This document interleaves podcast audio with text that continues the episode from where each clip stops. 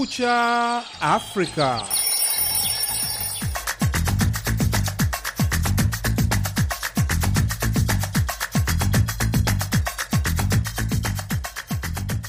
Hii ni idhaa ya Kiswahili ya Sauti ya Amerika, VOA, ikitangaza kutoka mjini Washington DC. Karibu katika matangazo ya Kumekucha Afrika. Bila shaka, hujambo msikilizaji, popote pale unapotusikiliza. Jina langu ni Idi Ligongo na mimi naitwa Patrick Nduimana. Tunakukaribisha katika matangazo yetu ya leo Jumanne, tarehe 21 Februari mwaka 2023. Tunasikika kupitia redio zetu shirika katika eneo zima la Afrika Mashariki na Maziwa Makuu. Tunapatikana pia kupitia mtandao wetu wa VOA Swahili.com.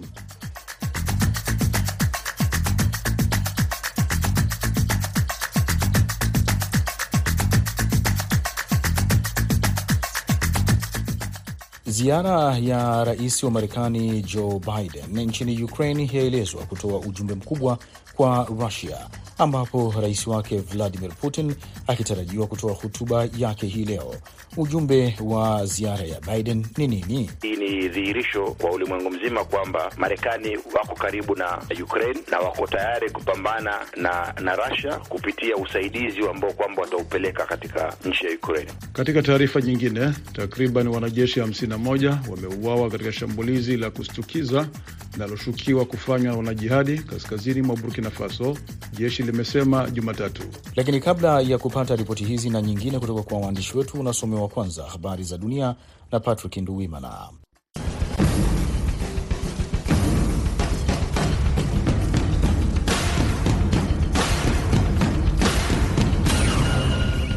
Baraza Kuu la Umoja Mataifa litapiga kura wiki hii kuhusu azimio linalosisitiza dharura ya kupatikana kwa amani ya kudumu nchini Ukraine, mwaka mmoja baada ya Moscow kuvamia jirani yake.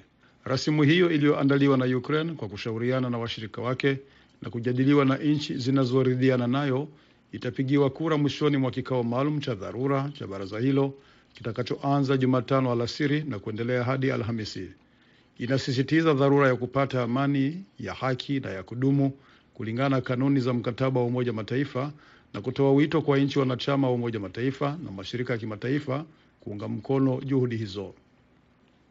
Nadhani inashangaza kwamba ina baadhi ya maneno kuhusu umuhimu wa amani kuliko baadhi ya maazimio ya awali, mkurugenzi wa shirika linalofuatilia migogoro kwenye Umoja wa Mataifa International Crisis Group Richard Gowan ameiambia VOA. Azimio hilo linaomba pia usitishwaji wa mapigano na kuondoka kwa wanajeshi wa Russia kwenye ardhi ya Ukraine ndani ya mipaka yake inayotambulika kimataifa, kwa maneno mengine, yakiwemo maeneo ambayo Russia inadai kuwa imeyanyakua. Bomu la kujitengenezea lililipuka Jumatatu kwenye kituo cha polisi magharibi mwa Mali na kuua afisa mmoja na raia. Watu wengine kadhaa walijeruhiwa katika shambulio hilo kwenye kituo cha polisi cha mji wa Nara kwenye barabara inayoelekea Mauritania. Ofisi ya gavana wa eneo hilo imesema. Afisa wa jeshi pia amelithibitishia shirika la habari la AFP shambulio hilo. Februari 7 maafisa wawili wa polisi na askari polisi mmoja waliuawa katika shambulio lililofanywa na watu wanaoshukiwa kuwa wanamgambo wa Kiislamu kwenye kituo cha ukaguzi katika mji wa Nara. Mali imekuwa katika mzozo mkubwa wa kiusalama uliodumu kwa mwongo mmoja, uliochochewa na uasi wa eneo la kaskazini ambao uliibuka na kuwa uasi kamili wa wanamgambo wa Kiislamu. Maelfu ya watu wamekufa na maelfu ya wengine kuhama makazi yao, na nchi hiyo isiyo na bandari imepata hasara kubwa ya kiuchumi. Takriban wanajeshi hamsini na moja wameuawa katika shambulizi la kushtukiza linaloshukiwa kufanywa na wanajihadi kaskazini mwa Burkina Faso, jeshi limesema Jumatatu, na kuongeza kuwa washambuliaji 160 walifariki dunia katika mashambulizi ya kujibu mapigano. Idi Ligongo anasoma ripoti kamili. Shambulizi la kushtukiza lilifanyika Ijumaa katika jimbo la Oudalan karibu na mpaka wenye vurugu wa Mali na Burkina Faso. Mpaka kufikia mwishoni mwa Jumatatu, miili mipya 43 ilipatikana na kufanya idadi ya awali ya vifo vya wanajeshi kufikia 51, jeshi lilisema katika taarifa. Idadi hiyo ya vifo iliongezwa kwenye takwimu ya awali ya vifo vya wanajeshi wanane iliyotolewa na jeshi Jumatatu asubuhi. Jeshi liliongeza kusema kwamba operesheni zinaendelea kwa kuongezeka mashambulizi ya anga ambayo yaliwezesha kudhibiti magaidi mia moja na kuharibu zana zao. Burkina Faso inapambana na wanamgambo wenye msimamo mkali walioenea katika nchi jirani ya Mali toka mwaka elfu mbili na kumi na tano. Ghasia hizo zimesababisha vifo zaidi ya elfu kumi kulingana na makadirio ya mashirika yasiyo ya kiserikali na kusababisha watu milioni mbili kuyahama makazi yao. Hasira ndani ya jeshi za kushindwa kukomesha umwagaji damu zimesababisha mapinduzi mawili mwaka jana. Katika taarifa yake siku ya Jumatatu, jeshi lilitoa wito kwa watu wa Burkina Faso kuungana na vikosi vya jeshi la ulinzi na usalama katika nyakati hizi ngumu. Ombi hilo limekuja siku chache baada ya waziri mkuu wa Burkina Faso Apolinaire Kialem D alipotembelea kutangaza kuwa Rusia kuwa chaguo la busara la mshirika mpya katika vita dhidi ya wanajihadi. Unaendelea kusikiliza matangazo repeat. Unaendelea kusikiliza matangazo ya Kumekucha Afrika kutoka Washington DC. Chama kikuu cha upinzani nchini Sierra Leone kimemteua waziri wa zamani wa mambo ya nje Samura Kamara kama mgombea wake wa urais licha ya uchunguzi dhidi yake kuwa anadaiwa kuiba dola milioni mbili na nusu ambazo ni pesa za umma. Chama cha All People's Congress APC kimemchagua Kamara ambaye alishindwa na Rais Julius Maada Bio katika uchaguzi uliopita kama mgombea kwenye kinyang'anyiro cha urais mwezi Juni. Kuteuliwa kwa Kamara kunajiri licha ya tangazo la mahakama kuu kwamba uamuzi utatolewa Alhamisi juu ya kesi ya ufisadi dhidi yake na watu wengine watano. Mwezi Disemba mwaka 2021 Kamara alishtakiwa kwa matumizi mabaya ya zaidi ya dola milioni mbili na nusu pesa za umma katika kesi iliyohusishwa na ukarabati wa ubalozi mdogo wa New York alipokuwa waziri wa mambo ya nje. Tetemeko la ardhi lenye kipimo cha 6.4 limeua watu watatu Jumatatu na kujeruhi wengine zaidi ya mia mbili katika baadhi ya maeneo ya Uturuki yaliyoharibiwa wiki mbili zilizopita na tetemeko kubwa lililoua maelfu ya watu, maafisa wamesema. Majengo zaidi yaliporomoka na kuwanasa baadhi ya watu, huku kukiripotiwa idadi ya watu wengi waliojeruhiwa katika nchi jirani ya Siria.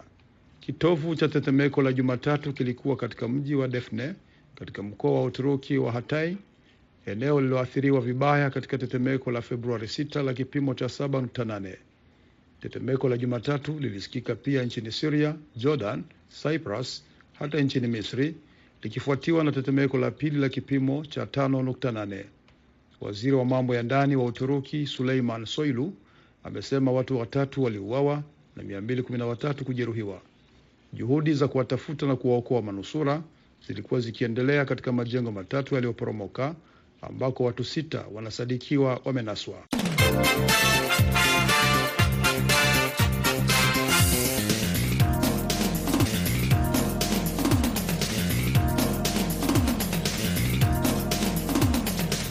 Unaendelea kusikiliza Kumekucha Afrika ya idhaa ya Kiswahili ya Sauti ya Amerika mara baada ya kusikiliza habari za dunia. Na sasa tunaanza kuangazia ripoti zetu. Rais wa Marekani Joe Biden alifanya ziara ya kushtukiza nchini Ukraine na kuahidi misaada zaidi ya kijeshi kwa taifa hilo ambalo linakabiliana na uvamizi wa Rusia unaotarajiwa kutimiza mwaka mmoja. Ziara hiyo imefanyika wakati rais wa Russia Vladimir Putin akitazamiwa kutoa hotuba yake hii leo kwa wananchi wake na dunia kiujumla kuhusu mwelekeo wa vita hivyo vinavyoendelea hivi sasa vya Rusia na Ukraine ambavyo vimesababisha matatizo lukuki duniani. Kutokana na hayo, mwenzangu Kennesi Bwire amezungumza na mchambuzi wa masuala ya kisiasa Amin Mwidau, na kwanza kabisa akataka kujua ziara hii inatoa tafsiri gani kwa dunia? Hii ni dhihirisho kwa ulimwengu mzima kwamba Marekani wako karibu na Ukraine na wako tayari kupambana na na Russia kupitia usaidizi ambao kwamba wataupeleka katika nchi ya Ukraine. Kwa hiyo katika upande mmoja ni kwa kuwapa hima, kwa support wa, wa Ukraine katika harakati zao na kuwapa moyo, lakini pia ni kupeleka salamu kwa Russia kwamba sisi hatuko mbali sana, kwa sababu moja kati ya jambo alilolifanya ni kutangaza upya kuzidisha usaidizi wa kijeshi ambao kwamba Marekani imepeleka katika Ukraine. Anaposema kwamba mwaka mmoja baadaye Kiev bado imesimama, Ukraine imesimama, demokrasia imesimama, anamaanisha nini? Tegemeo kubwa la ulimwengu likiwa Marekani pia ikiwa ni mmoja wao, ilikuwa ni kwamba vita hivi vilipoanza, watu wengi walitegemea kwamba Russia wangeweza kuvamia na wakauchukua utawala wa nchi ile ama wakafika Kiev katika mji mkuu baada ya wiki mbili. Sasa kuto kushindwa kwa Russia kuchukua mji mkuu, kuchukua serikali ya Ukraine na kumwondoa kumwondoa rais wa Ukraine mwaka mmoja sasa, ikiwa Ukraine bado iko vile vile na wanajeshi wanapigana na ile motivation yao bado iko juu, yeye Biden anamaanisha ya kwamba malengo ya Russia waliokuwa nayo pale mwanzo hayakufaulu na hayatafaulu kwa sababu Ukraine bado yana nguvu, kinyume na mategemeo ya Russia walipoamua kuvamia. Kwa Ziara hii ya Biden ya kushitukiza Ukraine ambayo inajiri saa chache kabla ya hotuba ambayo ilitarajiwa kutolewa na Putin, kwa namna yoyote inabadilisha hotuba ya Putin. Kama alikuwa ameiandika, inabidi aihariri ama aandike upya. Wowote wa serikali huwa ni hotuba ambazo kwamba zina malengo ya kisera. Kwa hiyo lazima kulikuwa na shabaha maalumu ambayo Rais Putin alikuwa ameiweka ya kuitangazia ulimwengu. Bila shaka kitendo cha Rais Biden kwenda Ukraine ni jambo ambalo kwamba kwamba hakulitarajia, kwa sababu wengi walikuwa wamehofia kutokana na usalama wa nchi ile, Rais Biden asingeweza kwenda. Kwenda kwa Rais Biden kumedhihirisha uh, mwendeleo wa usaidizi wa kijeshi katika nchi ya Ukraine. Kwa hiyo bila shaka hotuba ya Rais Putin itabadilika kutilia maanani haya maendeleo yaliyotokea katika masaa ishirini na nne yaliyopita. Kwa namna yote, Putin yupo katika shinikizo kubwa kuelezea wa, watu wa Russia yale ambayo amefanikiwa ama yale ambayo alilenga kuyapata ndani ya Ukraine, kama kuna chochote ambacho amekipata, ama unaona ni kawaida tu atasema na watamsikia. Utawala wa Putin si utawala wa kidemokrasia na nguvu zake hazitokani na sapoti anayoipata ama ufuasi anaopata kwa wananchi. Kwa hiyo yeye ni malengo yake, ni zile akili zinavyomtuma ndivyo atakavyofanya, na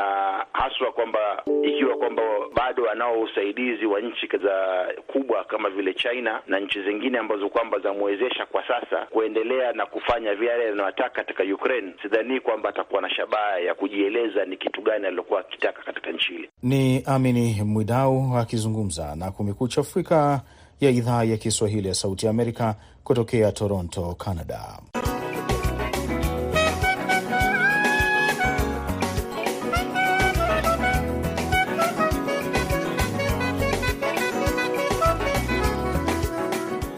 Unasikiliza matangazo ya Kumekucha Afrika kutoka hapa Washington DC. Patrick Nduwimana anaendelea kukusomea habari zaidi za dunia.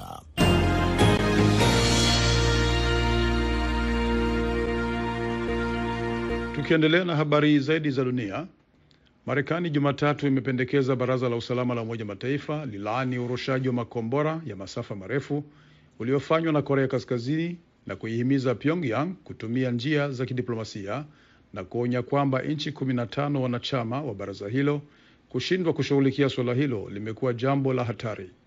China na Russia zinapinga hatua yoyote zaidi ya baraza la usalama zikisema kuwa kuweka shinikizo zaidi kwa Korea Kaskazini hakutaleta manufaa. Nchi hizo mbili zilipinga mchakato unaoongozwa na Marekani wa kuweka vikwazo vya Umoja wa Mataifa dhidi ya Korea Kaskazini mwezi Mei mwaka jana.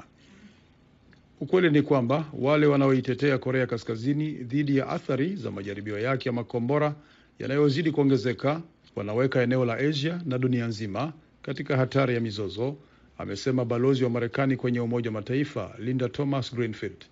Baraza kushindwa kuchukua hatua ni jambo baya zaidi kuliko aibu, na hii ni hatari, ameliambia baraza la usalama, akipendekeza kupitisha taarifa rasmi ya kirais, hatua moja iliyo chini ya azimio ili kulaani kitendo cha Korea Kaskazini na kuhimiza diplomasia. Serikali ya Uingereza Jumatatu ilimuita balozi wa Iran mjini London ili kupinga kile ilichosema ni vitisho vikali dhidi ya waandishi wa habari wanaoishi Uingereza, mawaziri wakizindua ukaguzi mpya wa kiusalama juu ya shughuli za Iran. Jumamosi, kituo cha televisheni chenye makao yake mjini London ambacho kinaikosoa serikali ya Iran kilisema kuwa kinahamisha studio za matangazo yake mubashara nchini Marekani kwa sababu ya vitisho kinavyopata nchini Uingereza. Nimeshtushwa na kuendelea kwa vitisho vya utawala wa Iran kwa maisha ya waandishi wa habari wanaoishi Uingereza, na leo nimemuita mwakilishi wake kueleza wazi kwamba hali hii haitovumiliwa, waziri wa mambo ya nje James Cleverly amesema katika taarifa. Wizara ya mambo ya nje imesema balozi mdogo wa Iran Alielezewa katika mkutano na maafisa wa Uingereza kwamba Uingereza haitokubali vitisho vya aina hiyo kwa maisha na uhuru wa vyombo vya habari. Mapema Jumatatu, serikali ya Uingereza iliwawekea vikwazo majaji watatu wa Iran, wanachama watatu wa kikosi cha ulinzi cha mapinduzi ya Kiislamu ya Iran na magavana wawili wa mikoa kutokana na kile ilichosema ni kwa kuhusika kwao katika ukiukaji wa haki za binadamu.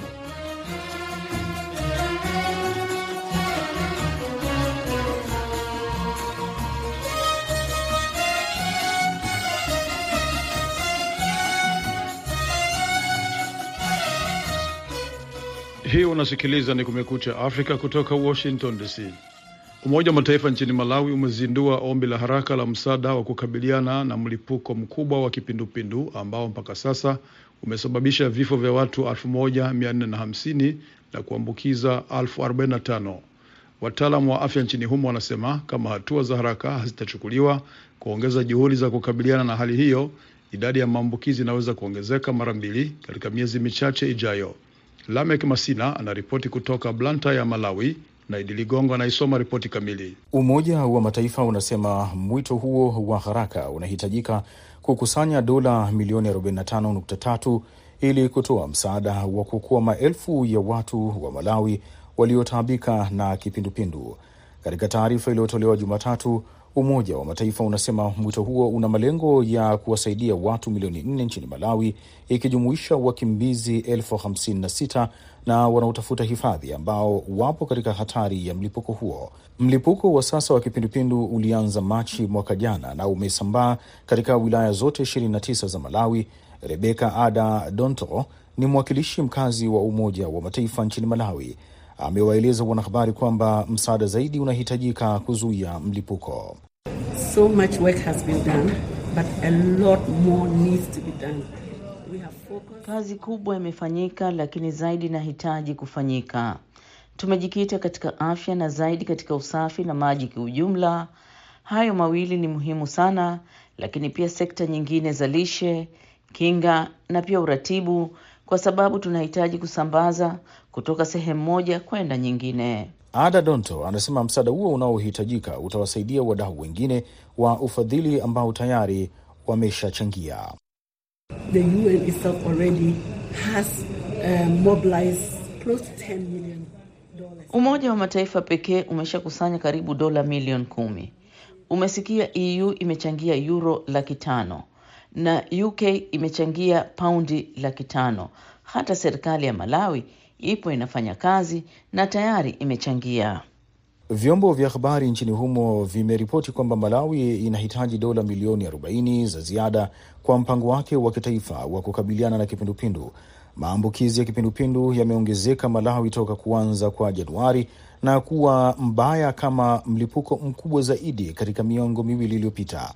Rais wa Malawi Lazarus Chakwera amesema wiki iliyopita wakati akizindua kampeni ya kitaifa ya kukabiliana na kipindupindu kwamba vituo vya afya vya Malawi vilirekodi kati ya maambukizi ya kipindupindu mia tano na mia sita kila siku.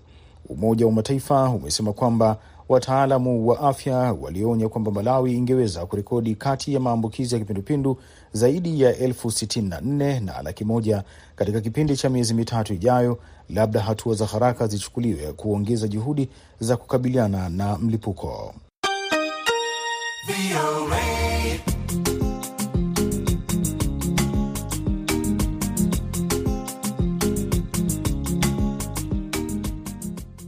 Ripoti mpya ya benki ya Nigeria inaonyesha kwamba malipo ya kielektroniki yameongezeka kwa kiasi kikubwa kufuatia uhaba wa pesa uliosababishwa na uzinduzi wa noti mpya.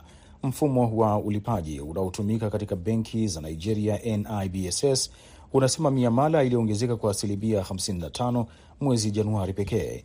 Ingawa ongezeko hilo linaonekana kama hatua nzuri kuelekea kwa mfumo usiotumia pesa taslim, wataalam wanasema Nigeria bado inakabiliwa na changamoto za malipo ya mtandaoni.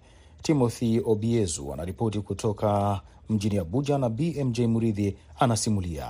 Blessings Michael anahitaji kuuza haraka majani haya ya maboga na konokono kabla ya kuanza kuoza. Anasema bila kuwa na fedha nyingi zikizunguka nchini, wateja wake hawana fedha na biashara imeathirika. Katika kutafuta suluhisho, anageukia benki za mitandaoni, lakini anasema hata hiyo inakuja na changamoto zake pia. Hatuwezi kutumia pesa zetu. Nina pesa kwenye akaunti yangu, lakini siwezi kuzitumia. Ninawezaje kutoa naira elfu kumi na kulipa elfu mbili kama ada? Si vizuri. Kama Michael, mamia ya biashara ndogo ndogo katika soko hili la Abuja wanakubali malipo ya mitandaoni ili kuendelea kufanya kazi zao. Sande Mba anasema haikuwa rahisi. Inatuathiri sana, hatuwezi kuuza, watu hatuwezi tena kuja sokoni na pesa taslim. Ukienda benki huwezi hata kutoa pesa. Mfumo wa ulipaji kati ya benki za Nigeria NIBSS unasema kwa sababu ya uhaba wa fedha, malipo ya mtandaoni yaliongezeka kwa asilimia 55 mwezi Januari ikilinganishwa na mwaka mmoja uliopita, licha ya changamoto.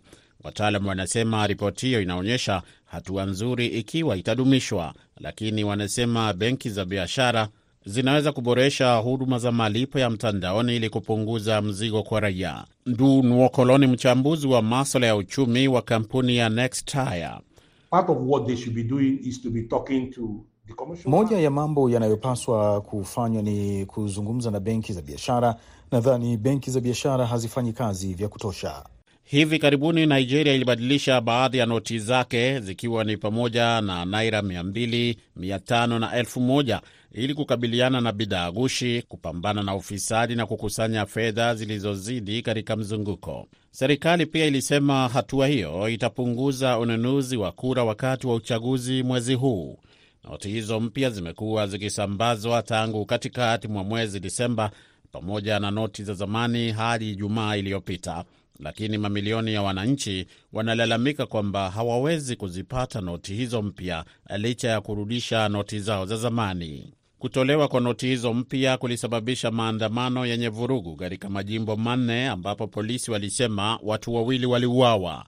Nwokolo anasema maandamano hayo yalichochewa kiuchumi na kisiasa. Lakini kwa kuwa uchaguzi mkuu wa Nigeria sasa umebakisha wiki moja tu, wengi kama Michael na Mba wanasema hawatarajii mabadiliko makubwa. BMJ Mridhi, Sauti ya Amerika. Matangazo ya Kumekucha Afrika yanasikika kupitia redio mbalimbali washirika wetu zikiwemo Nuru FM Iringa, KFM Songea Tanzania, Redio Tumaini Kipese, Redio Sango Malamu Bunia DRC, Sayare Redio Eldoret Kenya, Sauti ya Mwananchi Nakuru na UBC Redio vilevile kwenye mtandao wetu wa www voa swahili.com. Hapa basi, pata burudani ya muziki.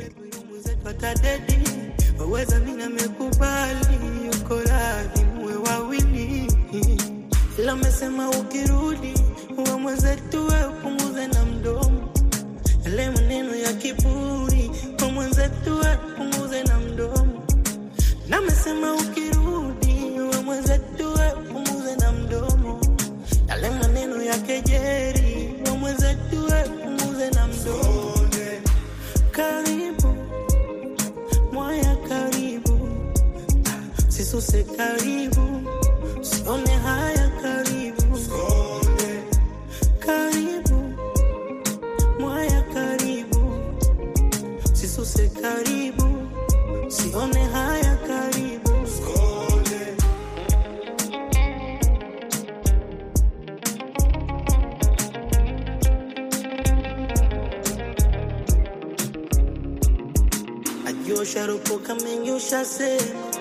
binadamu tumombiwa maneno,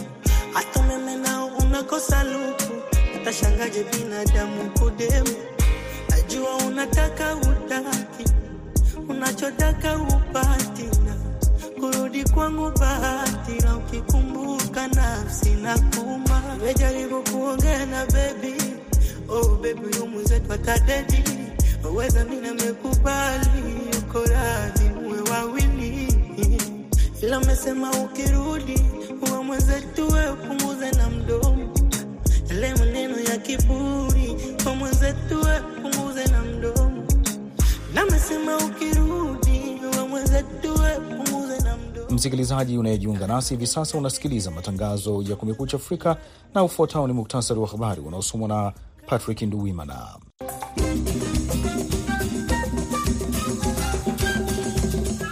Baraza Kuu la Umoja Mataifa litapiga kura wiki hii kuhusu azimio linalosisitiza dharura ya kupatikana kwa amani ya kudumu nchini Ukraine, mwaka mmoja baada ya Moscow kuvamia jirani yake. Bomu la kujitengenezea lililipuka Jumatatu kwenye kituo cha polisi magharibi mwa Mali na kuua afisa mmoja na raia. Watu wengine kadhaa walijeruhiwa katika shambulio hilo kwenye kituo cha polisi cha mji wa Nara kwenye barabara inayoelekea Mauritania, ofisi ya gavana wa eneo hilo imesema. Takriban wanajeshi 51 wameuawa katika shambulizi la kushtukiza linaloshukiwa kufanywa na wanajihadi kaskazini mwa Burkina Faso, jeshi limesema Jumatatu. Chama kikuu cha upinzani nchini Sierra Leone kimemteua waziri wa zamani wa mambo ya nje Samura Kamara kama mgombea wake wa urais licha ya uchunguzi dhidi yake kuwa anadaiwa kuiba dola milioni mbili na nusu ambazo ni pesa za umma. Tetemeko la ardhi lenye kipimo cha 6.4 limeua watu watatu Jumatatu na kujeruhi wengine zaidi ya mia mbili katika baadhi ya maeneo ya Uturuki yaliyoharibiwa wiki mbili zilizopita na tetemeko kubwa lililoua maelfu ya watu, maafisa wamesema. Marekani Jumatatu imependekeza baraza la usalama la Umoja Mataifa lilaani urushaji wa makombora ya masafa marefu uliofanywa na Korea Kaskazini na kuihimiza Pyongyang kutumia njia za kidiplomasia na kuonya kwamba nchi 15 wanachama wa baraza hilo kushindwa kushughulikia suala hilo limekuwa jambo la hatari. Mpaka hapa ndipo tunakamilisha matangazo ya Kumekucha Afrika kutoka idhaa ya Kiswahili ya Sauti ya Amerika.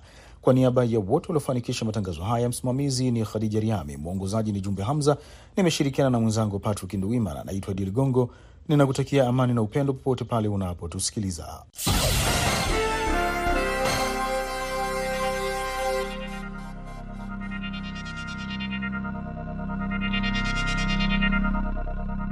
Ifuatayo ni tahariri inayoelezea mtazamo na maoni ya serikali ya Marekani. Marekani iliwekea vikwazo mtandao wa fedha unaoongozwa na mfanyabiashara wa fedha wa Lebanon Hassan Mukaled, ambao umekuwa ukifadhili shughuli za Hezbollah. Mukaled amejitokeza kama mwanaharakati wa uchumi wa Lebanon, lakini badala yake amekuwa akifadhili Hezbollah pamoja na kujinufaisha mwenyewe kutokana na mzozo wa kiuchumi wa taifa hilo.